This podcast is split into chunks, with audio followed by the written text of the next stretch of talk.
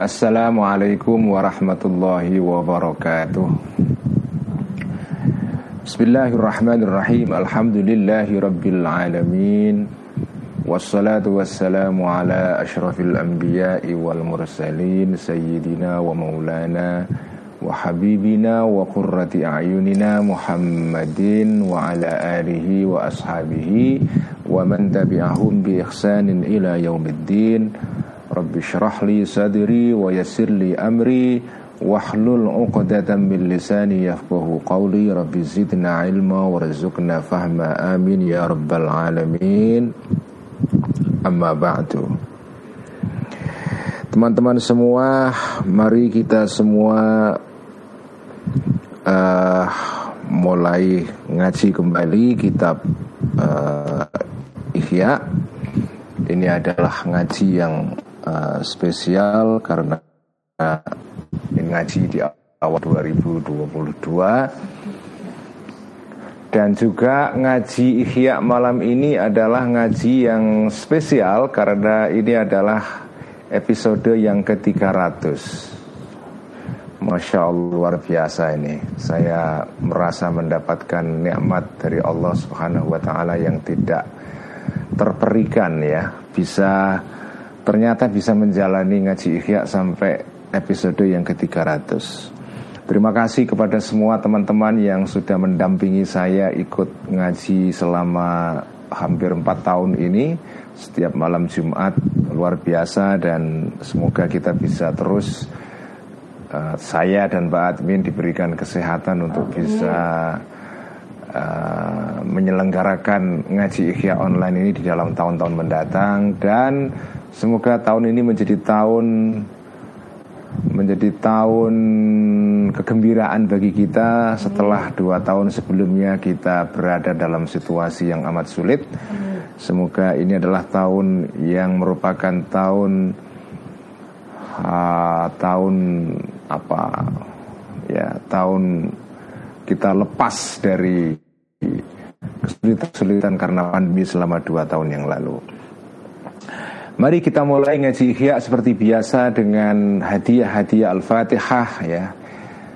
Terutama hadiah Al-Fatihah kepada junjungan kita Nabi besar Muhammad sallallahu alaihi wasallam kepada para istri-istrinya, keluarganya, sahabat-sahabat tabi'in, tabi'un tabi'in, para uh, imam-imam mustahid terutama imam mustahid empat terutama kepada Imam Asy-Syafi'i mustahid yang menjadi panutan kita di Indonesia kepada para wali-wali terutama Asyam Abdul Zilani kepada Al-Imam Al-Junad Al-Baghdadi kepada Al Akbar Muhyiddin Ibn Arabi kepada para wali songo kepada Bah Mutamakin Qatasallahu asrarahum wa nawwara dharaihahum wa barakatihim wa nafa'ana bi ulumihim. Dan juga kita hadiahkan Al-Fatihah kepada sahibil Ihya Hujjatil Islam Abi Hamid Al-Ghazali qaddasallahu sirrah wa nawwara dhariha wa barakati wa nafa'ana bi ulumihi wa amadana bi madadi. Kita hadiahkan Al-Fatihah juga kepada semua ulama-ulama kita terutama ulama kita pendiri Jamiah Nahdlatul Ulama dan jamiah-jamiah Islam yang lain Wabil khusus kepada Hadratus Syekh Hashim Ash'ari Mbah Khalil Bangkalan Kiai As'ad, Kiai Abdul Wahab Hasbullah, Kiai Bishir Sansuri, Kiai Ma'asum, Kiai Ali Ma'asum Kiai Khalil Kasingan, Kiai Abdullah Salam, Kiai Sahal Mahfuz dan juga kepada para pengasuh pondok pesantren kita di seluruh tanah Nusantara ini dan juga hadiah Al-Fatihah kepada ayah saya Ki Abdullah Rifai, imak saya Ibu Nyai Salamah, ibu saya Ibu Nyai Fatmah. Dan juga hadiah Al-Fatihah kepada para orang-orang tua kita, guru-guru kita, saudara-saudara kita, teman-teman kita yang sudah mendahului kita semua. Dan juga hadiah Al-Fatihah kita tawasulkan kepada Allah untuk kesembuhan teman-teman kita yang sedang sakit hari-hari ini Eh, terutama para santri-santri Ihya yang mungkin sedang mengalami sakit, terutama Mas Bewo ya, yang hari-hari ini juga belum sehat betul. Semoga Allah segera sembuhkan dan angkat penyakitnya. Dan uh, hadiah Al-Fatihah untuk uh, apa kakak kakak ipar dari salah satu santri Ihya yang mengerjakan seluruh uh, IT-nya Ikhya ini di balik layar yaitu Mas Arif Widianto atau Mas Oton yang kakak iparnya Ibu Murti barusan meninggal. Semoga Allah ampuni segala dosa-dosanya dan dibalas segala kebaikannya. Lahum jami'an al-fatihah. A'udzu billahi minasyaitonir rajim bismillahirrahmanirrahim. Alhamdulillahi rabbil alamin. Arrahmanir rahim maliki yaumiddin. Iyyaka na'budu wa iyyaka nasta'in. Ihdinas siratal mustaqim. Siratal ladzina an'amta 'alaihim ghairil maghdubi 'alaihim waladdallin. Amin Sebelum saya mulai ngaji ikhya Mungkin pengumuman sedikit ya. Saya pernah menjanjikan bahwa Saya akan ngaji ikhya Atau menambahkan uh, Seri ngaji ikhya yang baru ya. Ngaji ikhya selama ini kan menggunakan teks ya. Ini adalah uh, metode tekstual ya. Nah saya akan ngaji ikhya uh, Dengan metode tematik ya jadi saya akan ngaji ihya seperti saya janjikan sebelumnya ngaji secara tematik setiap hari Ahad atau Minggu pagi jam 6 sampai jam 7 seminggu sekali jadi pagi-pagi ya. Nah metodenya beda dengan ngaji ikhya pada malam Jumat. Jika pada malam Jumat saya ngaji ikhya dengan membaca teks kata per kata pada ngaji ikhya yang menggunakan metode tematik saya akan membahas tema-tema yang menjadi pembahasan di dalam setiap kitab dalam kitab Ihya ya. Saya akan mulai dari juz pertama terus sampai juz terakhir. Jadi kalau yang metode tekstual ini saya baca dari jilid ketiga, maka metode yang tematik ini saya akan mulai dari jilid pertama. Jadi nanti akan ada dua ngaji Ihya ngaji Ihya uh, malam Jumat seperti malam ini dan ngaji Ihya tematik ya. Yaitu setiap hari e, Minggu pagi jam 6 jadi saya tidak akan membaca teksnya tapi saya akan membahas tema-tema ya. Nanti saya akan mulai dari tema pertama dalam juz pertama kitab Ihya mengenai ilmu. Itu salah satu tema yang akan kita bahas di dalam ngaji mingguan tematik ya. Nah saya akan mulai dari uh, hari Ahad besok ya Mestinya hari Ahad kemarin karena saya berjanji akan saya mulai dari tahun 2022 Nah kemarin saya dengan Pak Admin masih keluyuran nggak jelas ke ke mana-mana. Jadi baru pulang uh, kemarin subuh ya. Jadi atau tadi subuh ya. Tadi subuh baru pulang ke Jati Bening. Jadi saya akan mulai ngaji yang tematik ini uh, mulai Ahad besok ya jam 6 pagi. Nah, untuk ngaji yang tematik ini akan dibuka pertanyaan. Jadi lebih apa interaktif ya. Kalau ngaji yang yang tekstual ini tidak ada tanya jawab karena ini sistem bandungan murni ya. Ya, nah tanya jawabnya nanti adalah pada ngaji yang tematik pada hari Ahad pagi jam 6 sampai jam 7 sebelum gues ya, sebelum sepedaan. Mari kita mulai ngaji Ihya malam ini. A'udzu billahi minasyaitonir rajim. Qala al-muallif rahimahullahu taala wa nafa'ana bihi wa bi 'ulumihi fid dharain amin rabbi yassir wa a'in kitab Ihya halaman 606 jilid kelima edisi Darul Minhaj Nah Bagian ini meneruskan dari dua minggu sebelumnya Ini adalah tentang pertanyaan penting ya. Ini kita masih membicarakan mengenai soal marah ya. Apakah marah itu bisa dieliminir Bisa dihilangkan sama sekali dari manusia? Apakah bisa manusia itu tidak marah sama sekali itu ya? Nah ini pertanyaannya Nah sebelum menjawab itu Al-Ghazali memberikan pendasaran memberikan keterangan pembukanya ya. Nah di dalam bagian sebelumnya diterangkan bahwa apa sih sebetulnya marah itu ya. Marah itu kan kalau dipikir-pikir Kalau ditelusuri asal usulnya Itu kan Apa Yaitu marah itu sebetulnya adalah Jika sesuatu yang kita senangi, yang kita sukai itu tidak kita peroleh. Ya. Jadi akhdul mahbub ya. Marah itu terjadi karena sesuatu yang kita inginkan tidak kita peroleh. Itu potensial menimbulkan marah. Kita suka apa misalnya kepengen jadi bupati, ikut pilkada kalah itu ya. Ini kan tujuan kita tidak tercapai, marah kita. Tentu saja tidak semua sesuatu yang kita inginkan lalu kita tidak peroleh itu membuat kita marah tidak. Tetapi marah itu asal usulnya kalau ditelusuri adalah karena sesuatu yang kita inginkan, kita hasratkan tidak tercapai. Lalu kita marah itu ya. Itulah itulah sejatinya marah itu kan itu. Nah, kalau marah itu terjadi karena sesuatu yang kita inginkan itu tidak diperoleh. Nah, Kemudian Al-Ghazali menginjak ke keterangan berikutnya. Sesuatu yang kita senangi, yang kita hasrati, kita inginkan ya, itu dibagi tiga. Dibagi tiga. Yang pertama adalah sesuatu yang kita inginkan dan sesuatu ini bersifat doruri sesuatu yang niscaya untuk tegaknya hidup kita sebagai manusia yang punya jasad ini. Misalnya kita kepingin, kita lapar, kepingin makan. Kalau tidak makan, kita mati. Kemudian kita mau makan, sudah ada nasi dihidangkan di depan kita. Tiba-tiba diroyok orang, direbut itu nasi kita. Ya marah pasti itu. Ya.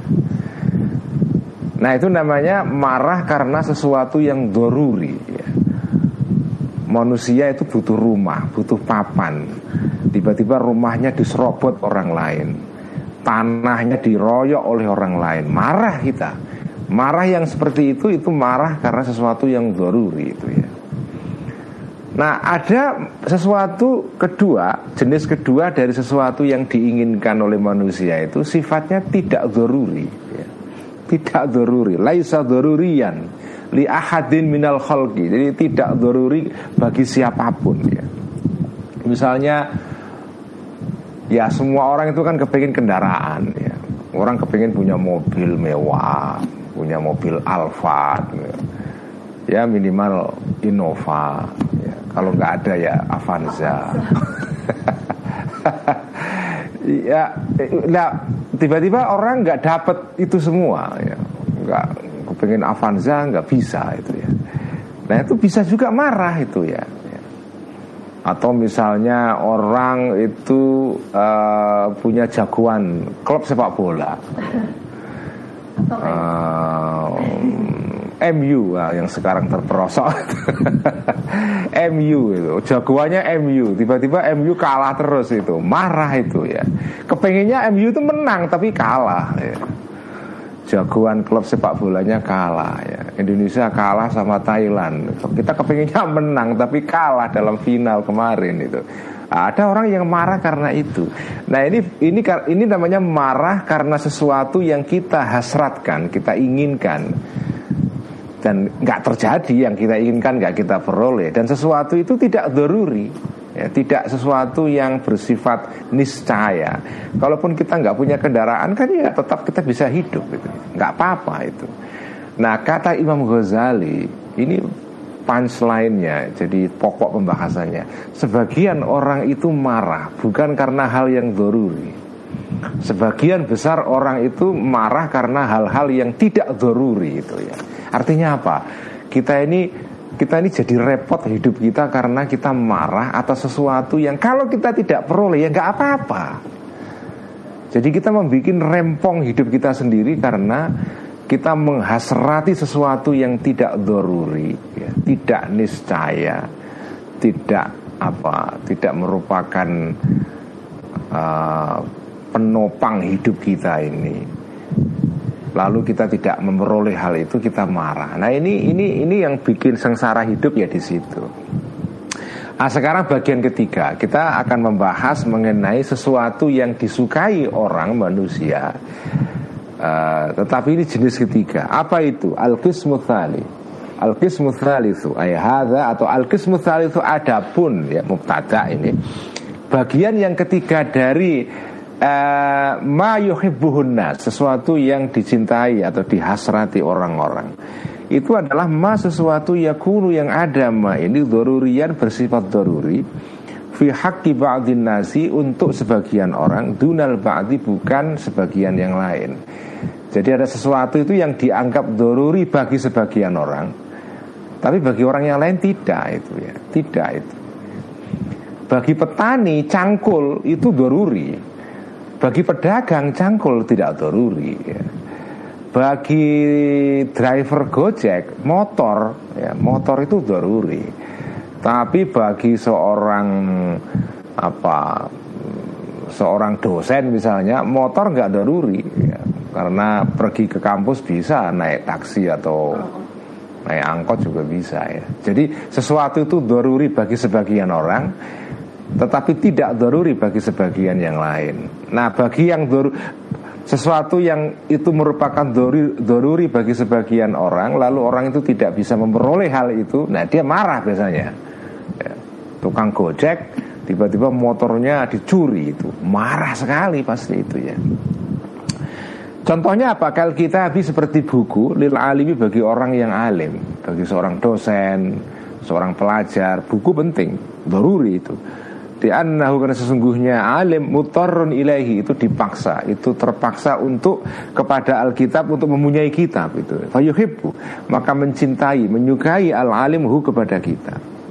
Tentu saja orang yang terdidik, orang yang terlibat dalam kegiatan keilmuan, buku itu merupakan sesuatu yang niscaya. Dan pasti mencintai buku orang-orang seperti itu. Tiba-tiba dia kepengen punya buku nggak bisa entah harganya mahal, pajaknya dinaikkan, lalu harganya naik, marah itu orang-orang yang mencintai buku menjadi marah itu. Fayagdabu, maka marahlah al-alim alaman kepada orang yahriku yang merobek ya, merusak orang ini hu kepada Alkitab wa yumazziku dan merobek-robek manhu kepada kita. Wa kadzalika dan sebagaimana Alkitab adawatus sinaati alat-alat segala pekerjaan atau profesi ya. fi hakil muktasibi di dalam haknya dalam kaitannya dengan orang yang bekerja dengan menggunakan alat-alat itu alladzila yumkinu yang tidak mungkin hu kepada muktasib atau wasulu untuk sampai ilal kuti kepada kebutuhan hidup kepada kebutuhan pokok ya sembako illa biha kecuali dengan melalui adawat tadi itu. Ya. Pokoknya segala hal yang kita butuhkan, alat produksi yang kita butuhkan untuk memperoleh bahan pokok yang bisa kita makan. Ya. Cangkul bagi petani, ya.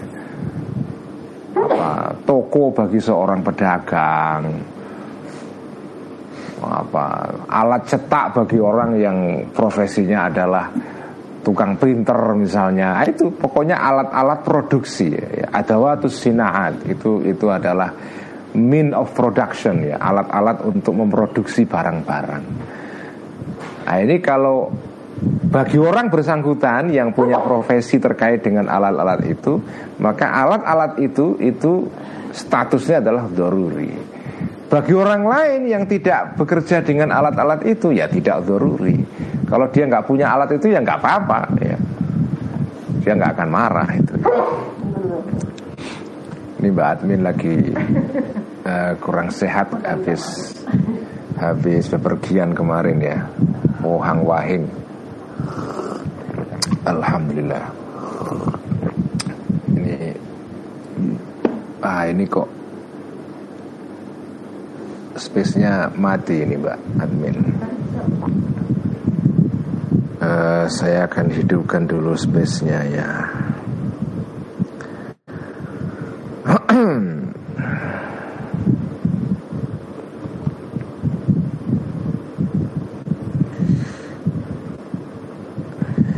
Jadi inilah inilah jenis ketiga ya. Fa nama karena sesungguhnya sesuatu huwa yang ma ini wasilatun merupakan wasilah, merupakan instrumen ilat daruri kepada sesuatu yang bersifat daruri wal mahbubi dan sesuatu yang disukai ya. maka yasiru jadilah ma itu dorurian sebagai sesuatu yang doruri wa mahbuban dan sesuatu yang dicintai Wahada dan ini ma ini yakhtalifu berbeda-beda ma ini bil ashkhosi sesuai dengan masing-masing orang per orang ya. Jadi kondisinya beda-beda ada. Jadi sesuatu yang sesuatu yang menjadi instrumen alat untuk mencapai sesuatu yang doruri itu jadi doruri juga. Apa itu misalnya?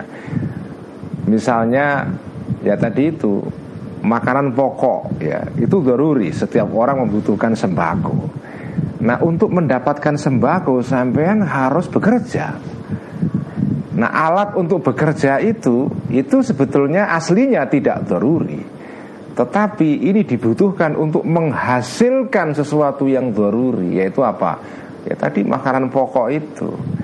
Jadi cangkul yang semula tidak daruri menjadi doruri karena petani kalau tidak punya cangkul tidak bisa menghasilkan beras untuk dimakan. Jadi sesuatu menjadi doruri karena menjadi wasilah untuk mencapai hal yang doruri. Nah sesuatu itu menjadi sesuatu yang doruri juga dan dicintai, disukai. Orang kepingin mendapatkannya. Kalau tidak dapat ya marah pasti ya. Wa innamal hubbu dan sesungguhnya cinta ad atau kesukaan ya, kesenangan, hasrat. Ad yang bersifat daruri itu ma sesuatu asyara yang memberikan isyarat ilahi kepada ma ini Rasulullah Rasulullah sallallahu alaihi wasallam. Biqaulihi dengan sabdanya kanjeng Nabi man asbaha aminan fi sarabihi mu'afan fi badanihi wa indahu kutu yaumihi faka'annama khizat lahu dunya fi hadafiriha ini hadis penting banget ini ya. Man barang siapa asbaha yang yang masuk pagi man ini atau menjadi orang ini aminan. Artinya dia pagi-pagi masuk ke hari yang baru aminan ya. Itu adalah orang yang aman ya. Aman artinya tidak terancam dari apa ancaman-ancaman apa pun. Aminan aman fi sarabi di dalam di dalam liangnya orang itu maksudnya rumahnya. Orang ya kalau ada orang aman dari sudut papannya ya, ada orang yang mengganggu rumahnya misalnya muafan sehat fi badani di dalam badannya orang ini. Wa indau dan bagi man ini kutu yaumihi Kebutuhan pokoknya harinya orang itu. Pada hari itu dia punya sembako yang cukup untuk dia makan dan keluarganya. Kalau orang ya rumahnya terjamin Badannya sehat Kebutuhan pangannya cukup Maka Sabda kanjeng Nabi Faka'an nama khizat. Maka seolah-olah di apa dicakup ya dirangkum lahu bagi orang ini ad dunia dunia bihadzafiriha dengan seluruh isi dunia itu. Ini hadis menurut saya keren sekali karena berbicara mengenai basic need ya kebutuhan pokok manusia. Manusia itu kedua kebutuhan pokoknya tiga. Apa rumah papan kesehatan dan bahan makanan pokok pangan itu dan saya kira tidak ada pemimpin Indonesia yang menyadari ini melebihi Pak Harto dulu itu. Makanya Presiden Soeharto dulu itu salah satu cara dia membangun kekuasaannya dan stabilitas politik itu dengan menjamin tiga hal ini ya. Dulu ada namanya itu apa namanya ya istilahnya itu tri apa ya tri bahan pokoknya tiga bahan pokok itu ya. sandang pangan papan itu jadi itu matra tiga itu kalau sudah dicukupi itu orang yang menjadi presiden penguasa aman itu karena kalau orang tidak punya tiga hal ini rakyat akan akan marah itu politik akan tidak stabil. Jadi jadi kaji Nabi sudah ini ini sudah memprediksi atau me, me, menunjukkan ya bahwa apa kebutuhan pokok manusia itu tiga hal ini tiga hal pokok ini Nah kalau ada orang sudah dicukupi tiga hal pokoknya ini Itu seperti fakaan nama khizat lahud dunia bihadzafiriha Selesai udah dunia ini ya Jadi dunia seperti sudah sudah sudah terangkum, sudah kepegang oleh dia itu seluruhnya itu. Karena manusia itu kan ya isinya tiga ini kebutuhan pokoknya itu ya. Makanya kemudian dalam dalam praktek negara modern itu kan kemudian dikenal apa yang disebut dengan asuransi kan atau ya apa jaminan jaminan sosial ya jaminan sosial. Makanya kesehatan itu pokok karena itu BPJS menjadi penting. Karena kalau orang tidak dicukupi kebutuhannya untuk merawat kesehatannya bahaya itu ya kemudian rumah. Nah, ini rumah masih menjadi masalah besar di Indonesia ini. Politik perumahan kita ini masih masih belum baik ya. Dan harga rumah sekarang ini makin tidak terjangkau oleh generasi milenial sekarang ini. Kita nggak tahu bagaimana nanti anak-anak saya bisa nggak beli rumah kayak saya sekarang ini walaupun rumah sederhana. Itu pertanyaan pokok itu ini kalau nggak dipecahkan bisa menjadi sumber kemarahan masyarakat itu atau rakyat itu ya. Kemudian bahan pangan bahan bahan bahan pangan ya. Nah kalau ini pemerintah kita sudah sudah lumayan atau cukup baik mengendalikan harga supaya tidak terjadi keresahan sosial dan seterusnya itu ya Waman dan barang siapa karena yang ada orang ini basiran yang mengetahui bihaqaiqil umuri dengan atau terhadap hakikat-hakikat segala perkara. Wasalimat dan selamat lahu bagi orang ini hadhihi thalathul tiga perkara ini.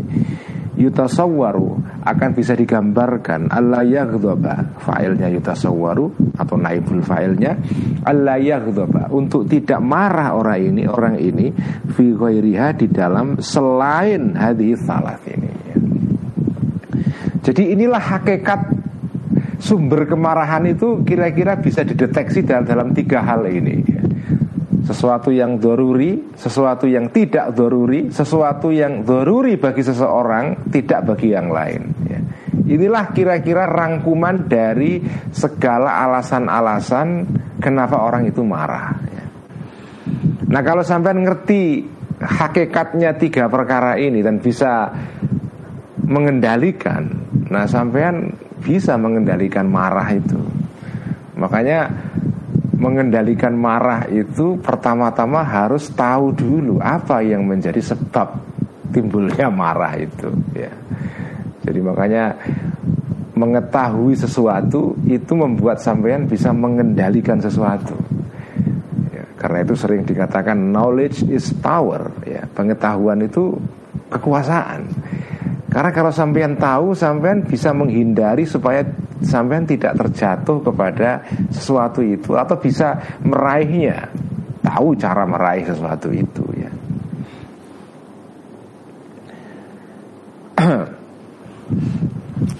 ini space-nya masalah lagi ini. Sebentar ya. Masih ya? Jadi uh, itulah apa uh, tiga tiga apa jenis-jenis ya perkara yang menimbulkan marah itu ya. Fahadihi maka inilah salah satu aksamin uh, tiga bagian-bagian. Falnadzkur maka hendaklah menerangkan aku Al Ghazali ghayatar riyadati tujuan latihan fikul wahidin di dalam setiap masing-masing minha dari salah satu aksam. Bagaimana sampai bisa melatih diri supaya tidak marah terkait dengan tiga hal tersebut. Amal amal kismul awalu. Adapun bagian yang pertama yaitu sesuatu yang doruri tadi itu. Gimana sampai bisa melatih diri supaya tidak marah. Kalau sampai tidak meraih sesuatu yang kategori pertama tadi itu doruri itu. Falaisat maka tidak ada ar latihan Fihi di dalam al-qismul awal tadi itu lian adima tujuannya supaya hilang sama sekali ghaidul kolbi marahnya hati. Jadi kalau terkait dengan sesuatu yang dalam kategori pertama yaitu sesuatu yang doruri tujuan latihan sampai itu bukan untuk menghilangkan marah sama sekali. Kan tadi pertanyaannya kan tadi itu kan, apakah marah itu bisa dieliminasi? Total ya, dari hati manusia. Ya. Can anger be eliminated altogether? Apakah sesu, apakah marah itu bisa dihilangkan sama sekali dari manusia? Dilihat dulu. Nah, inilah ini pelajaran penting bagi teman-teman yang mungkin tertarik untuk mempelajari epistemologi pesantren atau epistemologi ulama itu. Ulama itu kalau mau menelaah sesuatu itu tidak gelondongan. Apa gelondongan itu? Langsung sesuatu itu tanpa dilihat dulu langsung dinilai A, B, C langsung dihakimi. Jadi kan pertanyaannya apakah marah itu bisa dihilangkan sama sekali? Jawabannya tidak, iya atau tidak, lihat dulu. Nah, itu namanya metode berpikir tafsil. Tafsil itu adalah sesuatu dianalisa dulu. Karena sesuatu itu kadang-kadang di permukaan kelihatannya sama, tapi kalau jenengan telusuri ke dalam, sebetulnya itu mengandung berbagai ragam di dalamnya itu. Nah setiap ragam itu punya penilaiannya sendiri. Karena itu penilaian gebiah uya, generalisasi Itu bukan cara berpikir ulama Islam zaman dulu. Nah, Sekarang ini kan orang mudah menghakimi sesuatu eh, Wah langsung dihakimi gitu ya. Nggak dilihat dulu Hakikatnya sesuatu ini gimana haram. Langsung haram total. Atau halal halal total. Kadang-kadang sesuatu itu tidak halal murni tidak haram murni. Ya, dilihat dulu ya. nah itulah cara berpikir para ulama kita terutama ulama fikih ya. itu begitu. Tafsil sesuatu itu dianalisa dulu. Jadi terkait dengan Bagian pertama ini tujuan riyadhah itu bukan menghilangkan marah. Karena nggak bisa. Orang orang itu butuh pangan. Pangannya direbut orang lain. Itu doruri pangan itu. Ya pasti marah. Kalau jenengan mengharap orang tidak marah karena Karena sumber kehidupannya direbut orang lain Itu tidak masuk akal. Itu tidak realistis itu. Pasti marah orang itu Nah inilah. Jadi ini ini jadi tujuan riadohnya itu bukan untuk lian adi maghaizul qalbi. Walakin apa tujuannya? Walakin tetapi likai yakdir supaya mampu orang ini atau al qalb ya atau orang orang yang ya seseorang ya al insan ala alla yutia. Untuk mampu untuk apa? Ala alla yutia. Untuk tidak mentaati orang ini ya.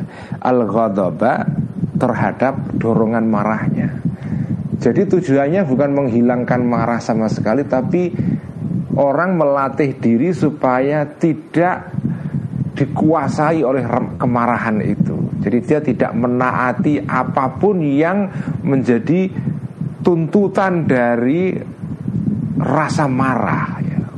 Rasa marahnya kepengen marah 100 ya diikuti 100 itu kepengen marah 200 ya diikuti 200 Enggak begitu Tujuannya adalah menahan diri supaya tidak tunduk kepada tuntutan rasa marah yang muncul seketika itu Wala yasta'mila dan tidak memakai orang ini fidzahu kepada al-ghadab fidzahiri di dalam lahirnya. Jadi karena marah nggak bisa dihindari.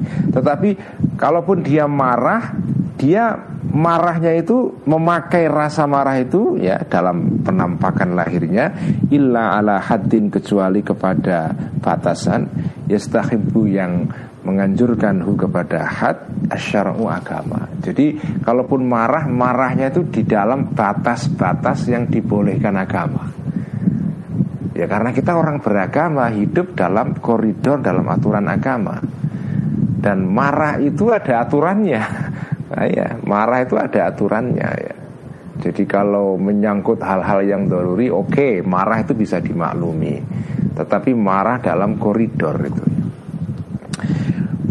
Nah, jadi koridor agama dan wayastahsinu dan menganggap baik hu kepada hat al aklu akal. Jadi agama dan nalar. Karena Islam itu bukan agama yang semata-mata hanya memaksa kita mengikuti ajaran agama tok atau wahyu ya. Tapi akal itu juga difungsikan ya dua-duanya itu. Tapi juga bukan akal tok meninggalkan agama atau agama tok meninggalkan akal enggak. Jadi dua-duanya dipakai. Wadzalika dan itu tadi yaitu adamu adamu itaatil ghadab dan istimal fil zahir tadi itu mungkin itu mungkin. Mungkin bil tadi dengan cara dilatih dengan cara mujahadah ya Watakallufil hilmi dan berusaha untuk sabar. Wal, wal, wal ikhtimali dan sama maknanya sabar mudatan sesaat. Jadi dengan menahan supaya tidak marah pada saat itu.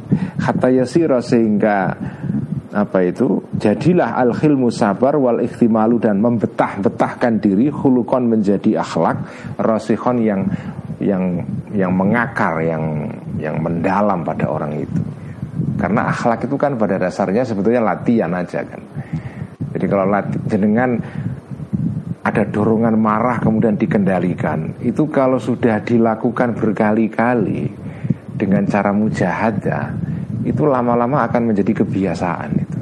Begitu dengan menghadapi sesuatu yang apa menimbulkan marah, dengan langsung otomatis bisa mengendalikan itu ya. Jadi al khuluk itu intinya adalah eh, apa namanya akhlak ya itu latihan sehingga membuat sesuatu yang semula itu tidak merupakan habit kebiasaan menjadi kebiasaan karena itu akhlak itu sering disebut sebagai second habit ya atau bi'ah atsaniyah atau bi'ah al-muktasabah ya. Jadi kebiasaan yang diperoleh karena latihan. Karena ada akhlak itu yang yang muncul begitu saja ketika kita lahir. Jadi muncul pada atau melekat dalam diri kita sejak kita lahir. Itu ada ada perangai-perangai, ada sifat-sifat yang itu melekat sejak manusia lahir. Ada sifat-sifat yang bisa diperoleh karena latihan. Nah, akhlak itu seperti itu. Fa'amma qam'u aslil ghairi Adapun mencegah, mengendalikan pokoknya marah minal qalbi dari hati. Falaisa muqtadat maka tidak ada qam'u tadi itu. Muqtadat adalah tuntutan tabiat manusia. Wa huwa ghairu mumkinin dan apa qam'u aslil ghairi ghairu mumkinin itu tidak mungkin. Jenengan menghilangkan marah sama sekali. Terkait dengan hal yang doruri itu tidak bisa yang bisa dilakukan apa marah di dalam batas-batas yang pantas menurut agama dan menurut manusia. Jadi tetap marah ya.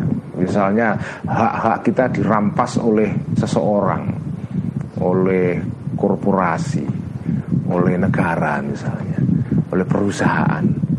Tanah kita diserobot, ya harus marah. Kalau nggak marah itu namanya aneh itu. Kok orang haknya diserobot kok diem-diem saja. Dengan sebagai konsumen haknya di, diganggu oleh produsen. Ya wajib marah. Kalau nggak marah ya aneh itu. Makanya makanya ada namanya komplain ya, ada namanya keluhan ada namanya keberatan. Dan ditulis ya ditulis ya diajukan kepada pihak yang berwenang nah, itu bagian dari cara melampiaskan marah dengan cara yang pantas menurut agama dan menurut akal itu. Nah cara yang tidak pantas apa? Ya marah ngawur ya Membuat kerusuhan, keonaran Membakar kota, membakar hak milik orang lain Wah itu, itu bukan marah yang sesuai dengan koridor agama dan koridor akal itu ya. Ya ajaran kitab Ikhya ini sebetulnya ya ajaran yang universal lah ya. Jadi ya ini masuk akal kan? Ini kan tidak hanya ajaran orang Islam saja ya Ajaran manusia ini. Jadi ajaran manusia ya seperti ini ya. Makanya kitab Ihya itu bukan kitab yang hanya untuk orang Islam saja. Dibaca oleh orang yang bukan muslim pun juga layak, relevan ya Ya tentu saja ada bagian-bagian dari kitab Ihya yang hanya relevan untuk orang Islam Tapi sebagian besar isi kitab Ihya itu bisa dipahami, bisa diikuti oleh semua orang tidak peduli agamanya apa. Naam. E, naam ya betul bahwa menghilangkan marah sama sekali itu tidak mungkin ya. Walaupun ya betul begitu. Ini naam ini sihot, sihot istidrok ya. Sihot untuk mengkualifikasi statement berikutnya Sebelumnya. Jadi misalnya jenengan punya statement A Nah tapi jenengan kepingin memberikan catatan atau disclaimer atau apa ya itu catatan ya kepada statement yang sudah jenengan katakan sebelumnya. Ya betul tadi saya mengatakan begitu tetapi ya, makanya naam ini namanya sirhotus tidrokin ya sirhot atau ungkapan untuk mengkualifikasi kepada pernyataan sebelumnya. Mungkin mungkin kasru sauratihi menaklukkan mematah bahkan ya. Dorongannya godop atau lompatannya godop saurah itu artinya adalah lompatan. Binatang melompat itu namanya saurah ya. Jadi apa marah itu seperti binatang yang buas yang melompat ya. Nah betul bahwa marah itu tidak bisa dihilangkan sama sekali. Yang terma, ter, terutama marah menyangkut tadi itu sesuatu yang doruri betul begitu. Cuma mungkin saja mengendalikan apa mengendalikan larinya atau lompatannya marah ini watat ifu dan melemahkan al ghadab itu. Jadi tidak menghilangkan tapi melemahkan dan mengendalikan saja. Hatta layastadda sehingga tidak menjadi kuat. Hayajanul ghaidhi. Gejolaknya marah. Fil ini di dalam batinnya manusia jadi mengendalikan marah bisa dengan cara dilemahkan, dinetralisir gitu ya. Dihilangkan sih nggak bisa ya. Itu bukan bukan muktadot bukan apa ya tidak sesuai dengan naturnya atau wataknya manusia. Tapi dikendalikan bisa. Wayantahia dan sampailah du'fuhu lemahnya ghadab ila alla yadhhara ila alla yadhhara. Jadi dilemahkan begitu rupa sehingga lemahnya ini sampai ila alla yadhhara. Sampai tidak nampak asaruhu bekas-bekasnya marah fil wazi di dalam mukanya, wajahnya orang yang marah ya. Kan sebelumnya diterangkan orang kalau marah itu kan wajahnya merah. Kenapa? Karena darah naik sehingga membuat mata merah, wajah merah ya. Terutama kalau orang itu kulitnya putih Kalau orang coklat kayak kita sih tidak kelihatan sekali ya. Tapi kalau orang yang kulitnya putih Itu marah, itu kelihatan sekali itu Rona wajahnya berubah itu ya. Nah kalau bisa dilemahkan marah itu Itu dia bisa mengendalikan supaya rona wajahnya tidak tidak berubah Karena dia bisa mengendalikan Mengendalikan apa dorongan marah itu bukan dihilangkan sama sekali ya. Walakin nadzalika tetapi tadi itu uh, tadhaif dan kasru sauratil ghadab syadidun berat jidan sekali. Memang berat ya. Wahada dan ini adalah hukmul qismi thalithi Hukumnya, statusnya Bagian yang ketiga Ayutan juga Yaitu bagian tadi itu Jadi ini tadi kan keterangan menyangkut sesuatu yang masuk dalam kategori pertama Yaitu sesuatu yang doruri Nah, hal yang sama berlaku juga untuk sesuatu yang masuk dalam kategori ketiga ya tadi itu apa? Sesuatu yang doruri bagi orang seseorang, tidak tetapi tidak doruri bagi orang lain. Nah, pembahasan mengenai pembahasan yang tadi kita baca terkait dengan bagian pertama itu juga relevan untuk bagian ketiga. Lian nama Kenapa? Lian nama Karena sesuatu Yaitu sesuatu yang mahbub Yang sesuatu yang dicintai, disukai, dihasrati orang ya. Soro yang jadi sesuatu ini Dorurian Sesuatu yang doruri, niscaya. Fi haqqi syahsin di dalam haknya Atau terkait dengan seseorang Tertentu. Farayamna'u Maka tidak mencegahu kepada syahsin Minal ghairi dari marah. Istighna'u ghairihi tidak butuhnya orang lain selain syahsun tadi itu anhu dari ghadab ya. Jadi sesuatu itu kalau doruri bagi seseorang Orang itu tidak mencapai hal itu Ya marah pasti Kalaupun yang orang lain tidak marah karena sesuatu itu tidak doruri bagi dia Itu tidak berarti bahwa orang lain tidak marah karena hal itu Ya karena kan bagi yang bagi yang bersangkutan sesuatu yang doruri bagi seseorang ya tentu akan marah orang itu jika tidak meraihnya tidak mendapatkannya. Kalau petani tidak dapat cangkul atau cangkulnya dicuri traktornya dicuri marah. Tapi orang lain yang bukan petani yang kebutuhannya kepada cangkul tidak sebesar petani cangkulnya dicuri ya enggak ya enggak ngapa-ngapain ya kayak itu loh kayak di perumahan itu kan di perumahan saya itu sering kali kalau hari libur itu ada orang yang bawa cangkul dan ekra. Apa ekra itu bahasa Indonesia ya? Uh, ya ekra ya. Hah? ya pokoknya ekra bahasa Jawa ya. Kan keliling nawarkan jasa untuk membersihkan got atau membersihkan rumput segala macam itu kan. Itu sering kita lihat kan. Bayangkan kalau orang seperti itu cangkulnya hilang itu. Sedihnya dan marahnya kan luar biasa. Tapi kalau orang yang pegawai negeri atau kantoran cangkulnya hilang ya nggak masalah ya. Jadi kalaupun ada orang tidak marah cangkulnya hilang Bukan berarti bahwa orang yang lain tidak marah juga. Karena bagi orang yang cangkul merupakan kebutuhan pokoknya ya, Alat produksi yang harus dia punya. Kalau dia nggak punya itu kehilangan ya marah sekali ya.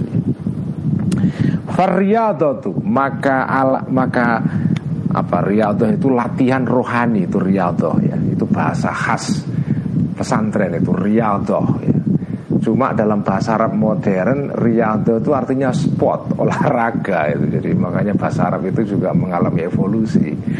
Ada istilah-istilah yang dalam bahasa Arab lama itu maknanya A begitu masuk ke era modern maknanya B. Salah satunya ini kata riyadhah.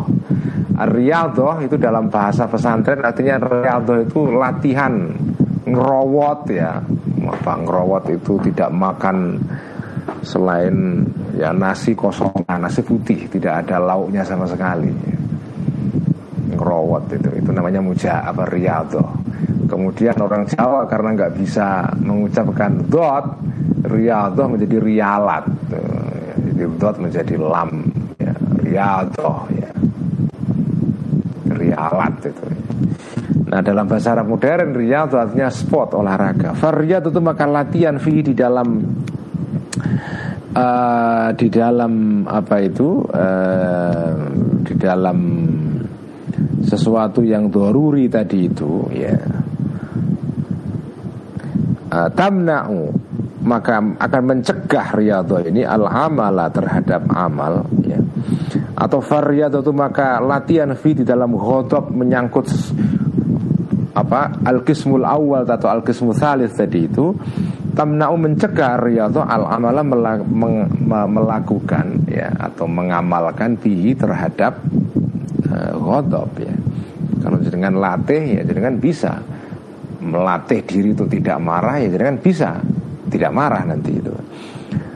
Watat ufu dan menjadi atau watu da'ifu ya. Atau watu da'ifu atau watu watu da'ifu dan melemahkan riyadhah tadi itu hayajanahu gejolaknya ghadab fil batini di dalam batinnya manusia. Hatta la yastadda sehingga tidak menjadi menjadi kuat ya. At-ta'allum merasa sakit bisa beri dengan cara sabar alaihi kepada ghadab itu ya itu intinya pokoknya intinya nggak bisa jenengan itu menghilangkan marah sama sekali.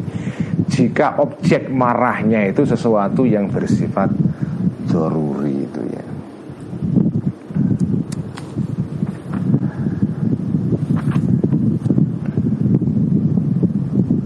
Saya kira sekian saja ngaji Ihya malam ini. Sudah jam 9 eh belum ya Oh masih kurang 9 menit ah, Kita teruskan lah ya Wa amal kismuthani Adapun bagian yang kedua ya, Yaitu ke, bagian kedua itu apa? Yaitu sesuatu yang tidak doruri sama sekali ya. Sesuatu yang tidak merupakan kebutuhan pokok ya. Kendaraan Rumah tapi rumah yang di atas kebutuhan pokok Rumah mewah misalnya Gelar ya. Baju yang bagus ya macam-macam lah, banyak sekali. Sebagian besar hidup kita itu isinya hal-hal yang tidak zaruri itu ya. Fayumkinu maka mungkin atau wasulu sampai birriyadati dengan cara riyadhah ilal infikaki kalau dengan latih diri sampean itu mungkin sampai kepada ilal infikaki untuk lepas sama sekali anil ghadabi dari marah alaihi terhadap al kismuthani jadi bagian yang kedua ini itu sebetulnya kalau jenengan mau latihan serius ya itu sampean bisa melepaskan diri sama sekali dari marah ya. Wong tidak kebutuhan pokok kok, tidak doruri. Ngapain kita marah karena tidak memperoleh hal-hal seperti itu? Ya. Orang lain, wah, tren ganti HP baru misalnya, merek apa ya, seri terakhir apa Samsung misalnya terus jenengan nggak punya seri terakhir Samsung gitu. Nah, orang yang yang menuruti hawa nafsunya tidak terbiasa mengendalikan hawa nafsunya bisa marah itu ya. Jadi kan sering kali namanya ada yang, yang disebut dengan social pressure itu ya, atau peer pressure ya. Tekanan orang-orang yang sepantaran ya. Kalau jenengan itu umurnya 17 tahun Lalu jenengan punya kelompok pertemanan yang umurnya sepantaran semua. Lalu teman-teman sampean itu di situ itu lagi apa? Lagi hobi, lagi tren mengkonsumsi barang-barang tertentu, misalnya kaos merek apa gitu ya. Terus jenengan nggak mampu memiliki kaos itu, itu bisa marah itu. Padahal kalau nggak punya kaos itu kan ya tetap hidup itu loh. Nah itulah manusia itu sering kali sebetulnya marahnya itu karena hal-hal yang tidak doruri, karena tekanan sosial, ya. karena orang lain, karena dia anggota DPR pusat. Kalau nggak naik Alfat itu gengsi itu. Kalau nggak punya ajudan yang membawakan handphonenya ke mana-mana, itu malu dia, bisa marah itu. Nah, itu tidak daruri sama sekali. Kalau jenengan bisa melatih diri sampean untuk tidak melakukan itu, kemudian sampean tidak punya itu, ya nggak masalah. Marah bisa dihilangkan sama sekali, menyangkut hal-hal yang tidak daruri itu ya. Mungkin karena mungkin sekali ikhraju hubbihi mengeluarkan kecintaan kita terhadap al-qismutsani tadi itu minal kolbi dari hati manusia. Wadzalika dan Wadhalika dan apa uh, tadi itu um, atawassul birriyadho ilal infikak tadi itu atau imkanu tawassul itu gimana caranya sampai bisa lepas dari marah karena hal kedua ini atau al ini. Bi'an alama caranya adalah bi'an alama untuk sadar mengetahui dalam artian sadar. Al insanu manusia anna. Eh?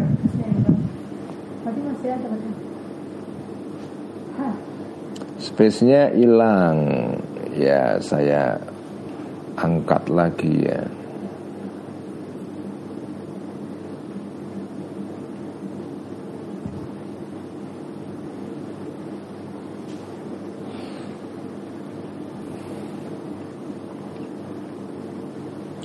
Jadi um, wadzalika dan itu tadi itu cara atau ikhrajul hubbi minal qalbi tadi itu bi an ya'lama dengan cara mengetahui menyadari al insanu manusia anna watanahu sesungguhnya tanah airnya insan tadi itu al qabru adalah kuburan. Jadi dengan cara menanamkan kepada diri kita bahwa rumah kita yang sesungguhnya itu adalah bukan dunia ini, tetapi adalah kuburan itu kita itu nanti akan mati dan meninggalkan ini semua. Itu maksudnya annal annawatanahu al qabr itu. Wa mustaqarrau dan tempat tempat menetapnya al insan al akhiratu itu adalah akhirat. Dan ini kesadaran ini penting sekali loh. Ini sesuatu yang klise ini sering kita dengar, tapi ini penting sekali. Seorang mukmin, seorang muslim itu harus terus-menerus menanamkan kesadaran pada kita bahwa dunia ini, ini bukan tempat abadi. Ini bukan waton. Jadi ada ya lalwaton ya lalwaton ya lalwaton itu tanah air ya tanah air yang yang dilakukan dalam ya lalwaton itu tanah air yang tidak hakiki itu ya tetap perlu dibela tapi tetapi waton yang hakiki itu adalah nanti di hari akhirat itu. Kesadaran semacam ini penting sekali Cuma artinya kalau kita menanamkan kesadaran seperti ini bukan berarti kita terus tidak berbuat apa-apa di dunia ini. Membangun peradaban dunia itu penting sekali. Jangan salah paham ya. Jadi karena kitab Ihya mengajarkan bahwa tanah air yang sejati itu adalah kuburan dan akhirat bukan berarti bahwa dunia tidak penting. Bukan. Ya tujuan pokok dari kesadaran semacam ini adalah supaya kita ini tidak menganggap bahwa dunia ini segala-galanya. Sehingga ada jarak, ada distance ya, antara diri kita dengan dunia. Sehingga kalaupun kita misalnya gagal meraih dunia, itu tidak langsung kiamat, bunuh diri itu ya. Jadi jadi supaya supaya jadi kesadaran ini supaya menghalangi kita atau mencegah kita putus asa total kalau seandainya kita tidak berhasil di dunia ini. Wa anna dunia dan kesadaran sesungguhnya dunia adalah ma'barun adalah tempat lewat jembatan ya buru yang lewat al insan alaiha di atas dunia ini menuju kepada akhirat. Wa dan meraih modal atau ongkos ya. Al insan min hadari dunia qadrat darurati. Atau mencari ongkos mencari modal. Al insan min hadari dunia qadrat darurati sesuai dengan kebutuhan pokoknya saja. Tidak berlebihan itu ya. Wa ma wara dan sesuatu wara adzalika yang melebihi atau dibalik itu semua yaitu qadrut darurah alaihi kepada al-insan kepada orang tadi itu wabalun merupakan kerusakan fi watonihi di dalam rusak fi watoni di dalam tanah airnya orang itu yaitu tanah air yang hakiki yaitu akhirat nanti wa mustaqarri dan tempat menetapnya orang itu yaitu akhirat ya. fayazhadu maka akan zuhud akan Ya, zuhud itu artinya akan tidak dikuasai orang itu oleh dunia. Dunia dalam dunia. Wayan mahi dan terhapus hubbuha cintanya dunia angkal bihi dari hatinya orang tersebut dari al-insan ya. Walau karena dan jika ada lil insani bagi seorang manusia kalbun anjing La yuhibbu yang tidak menyukai orang ini hu kepada kalbun. Kalau ada orang punya binatang, punya pet ya Punya binatang kesayangan. Tetapi ikatan dia dengan binatang kesayangan itu tidak terlalu lekat sekali ya. Tidak Tidak kayak hari-hari ini apa namanya spirit doll itu Boneka arwah itu. Jadi ya seneng cuma seneng pet, seneng binatang kesayangan Tidak terus sampai wah senengnya itu berlebihan ya. Nggak boleh itu. Menyenangi, menye, menyukai binatang pet itu nggak boleh berlebihan ya. Itu bukan sesuatu yang baik dalam ajaran Islam ya. Ya kita punya binatang kesayangan ya. Tapi tidak boleh kesayangan kita itu sampai membuat kita kalap ya. Sampai bisa orang itu bisa menghabiskan uang jutaan hanya karena untuk ngurus tadi itu petnya itu. Wah, itu nggak boleh karena manusia dalam konsesi Islam itu harus tahu hierarki kebutuhan itu ya. Pet itu bukan doruri, ya. bukan doruri itu. Nggak layak sampai menumpahkan kecintaan kepada pet kepada binatang kesayangan sangat berlebihan itu itu itu bukan sesuatu yang yang tepat dalam konsepsi ajaran Islam ya. Ya saya suka kucing tapi ya suka ya secukupnya lah ya, tidak boleh berlebihan itu. Jadi kalau ada orang punya pet seperti anjing yang kesukaannya itu tidak berlebihan, lam yaghdab, maka tidak akan marah al insan ini idza daraba ketika memukul hu kepada al kalbu tadi itu kalbun ghairuhu orang selain manusia tadi itu ya. Kalau binatang itu dilukai orang lain tidak membuat dia marah sampai naik pitam luar biasa itu ya. Fal maka marah Marah itu kan sebetulnya tabaun Mengikuti lil hobi kepada level kecintaan. Kalau derajat kecintaan sampean kepada sesuatu itu tinggi sekali Sesuatu itu hilang Marah sampean tinggi. Kalau cintanya itu semenjana Artinya sedang-sedang saja Ya marahnya semenjana juga. Maka karena itu fariyadatu Maka latihan rohani Fi di dalam hal ini Yaitu apa al qismutsani ini ya kalau sampai latih terus terkait dengan hal yang kedua ini yang tidak doruri ini qad kadang bisa sampai ar-riyadhah ila qam'i aslil ghadabi kepada mencegah menangkal atau me menaklukkan asal atau pokoknya marah sampai bisa menghilangkan marah sama sekali terkait dengan hal kedua ini. Tapi kalau yang pertama tadi yang doruri nggak bisa, marah dihilangkan sama sekali nggak bisa. Bahkan itu tidak manusiawi, tidak realistis itu ya. Tapi kalau hal yang kedua ini sesuatu yang bukan kebutuhan pokok ya, itu sampai bisa menghilangkan marah sama sekali, mengendalikan diri itu bisa itu ya. Meskipun wahwa dan apa ya kamu asli ghadab ya menghilangkan pokoknya marah dalam hal kedua ini nadirun langka ya jarang jintan banget. Ya walaupun sesuatu itu bukan doruri ya itu menghilangkan marah sama sekali terkait dengan hal seperti ini juga langka. Ya, ya orang itu begitulah ya sering marah karena hal-hal yang tidak prinsipil itu dan membuang marah sama sekali terkait hal-hal yang tidak prinsipil itu juga susah juga itu. Ya paling kita juga mengendalikan tadi itu ya.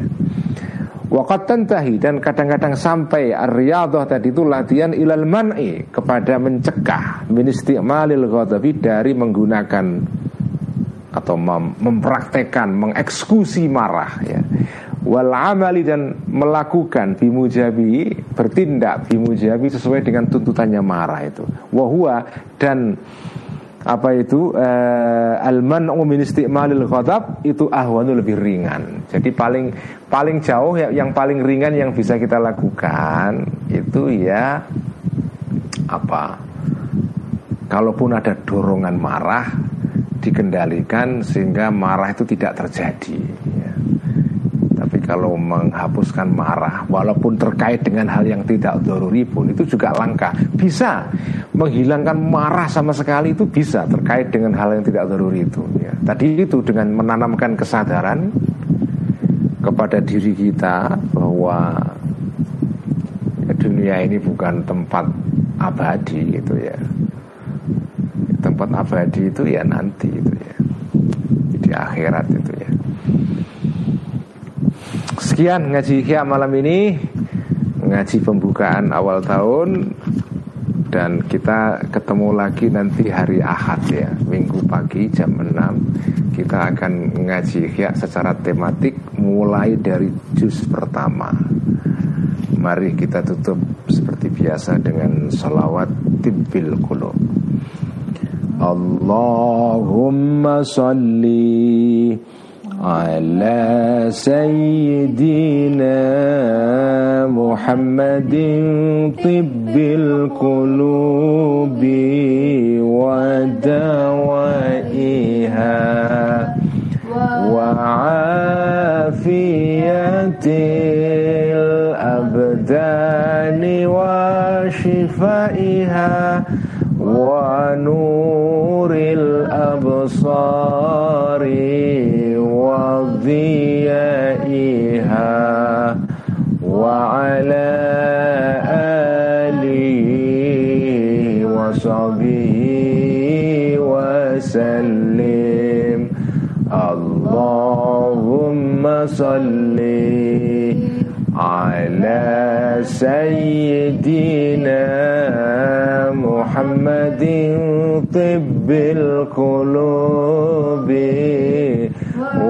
ودوائها وعافية الأبدان وشفائها ونور الأبصار.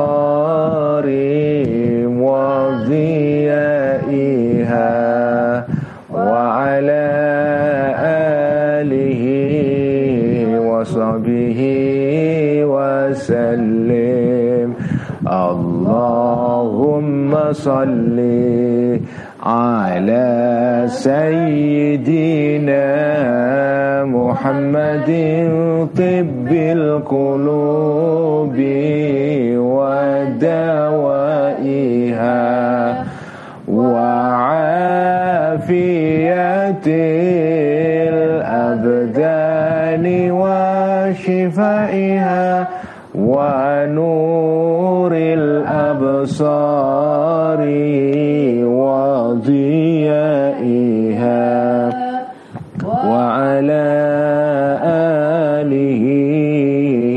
وصحبه وسلم sekian wassalamualaikum warahmatullahi wabarakatuh Waalaikumsalam.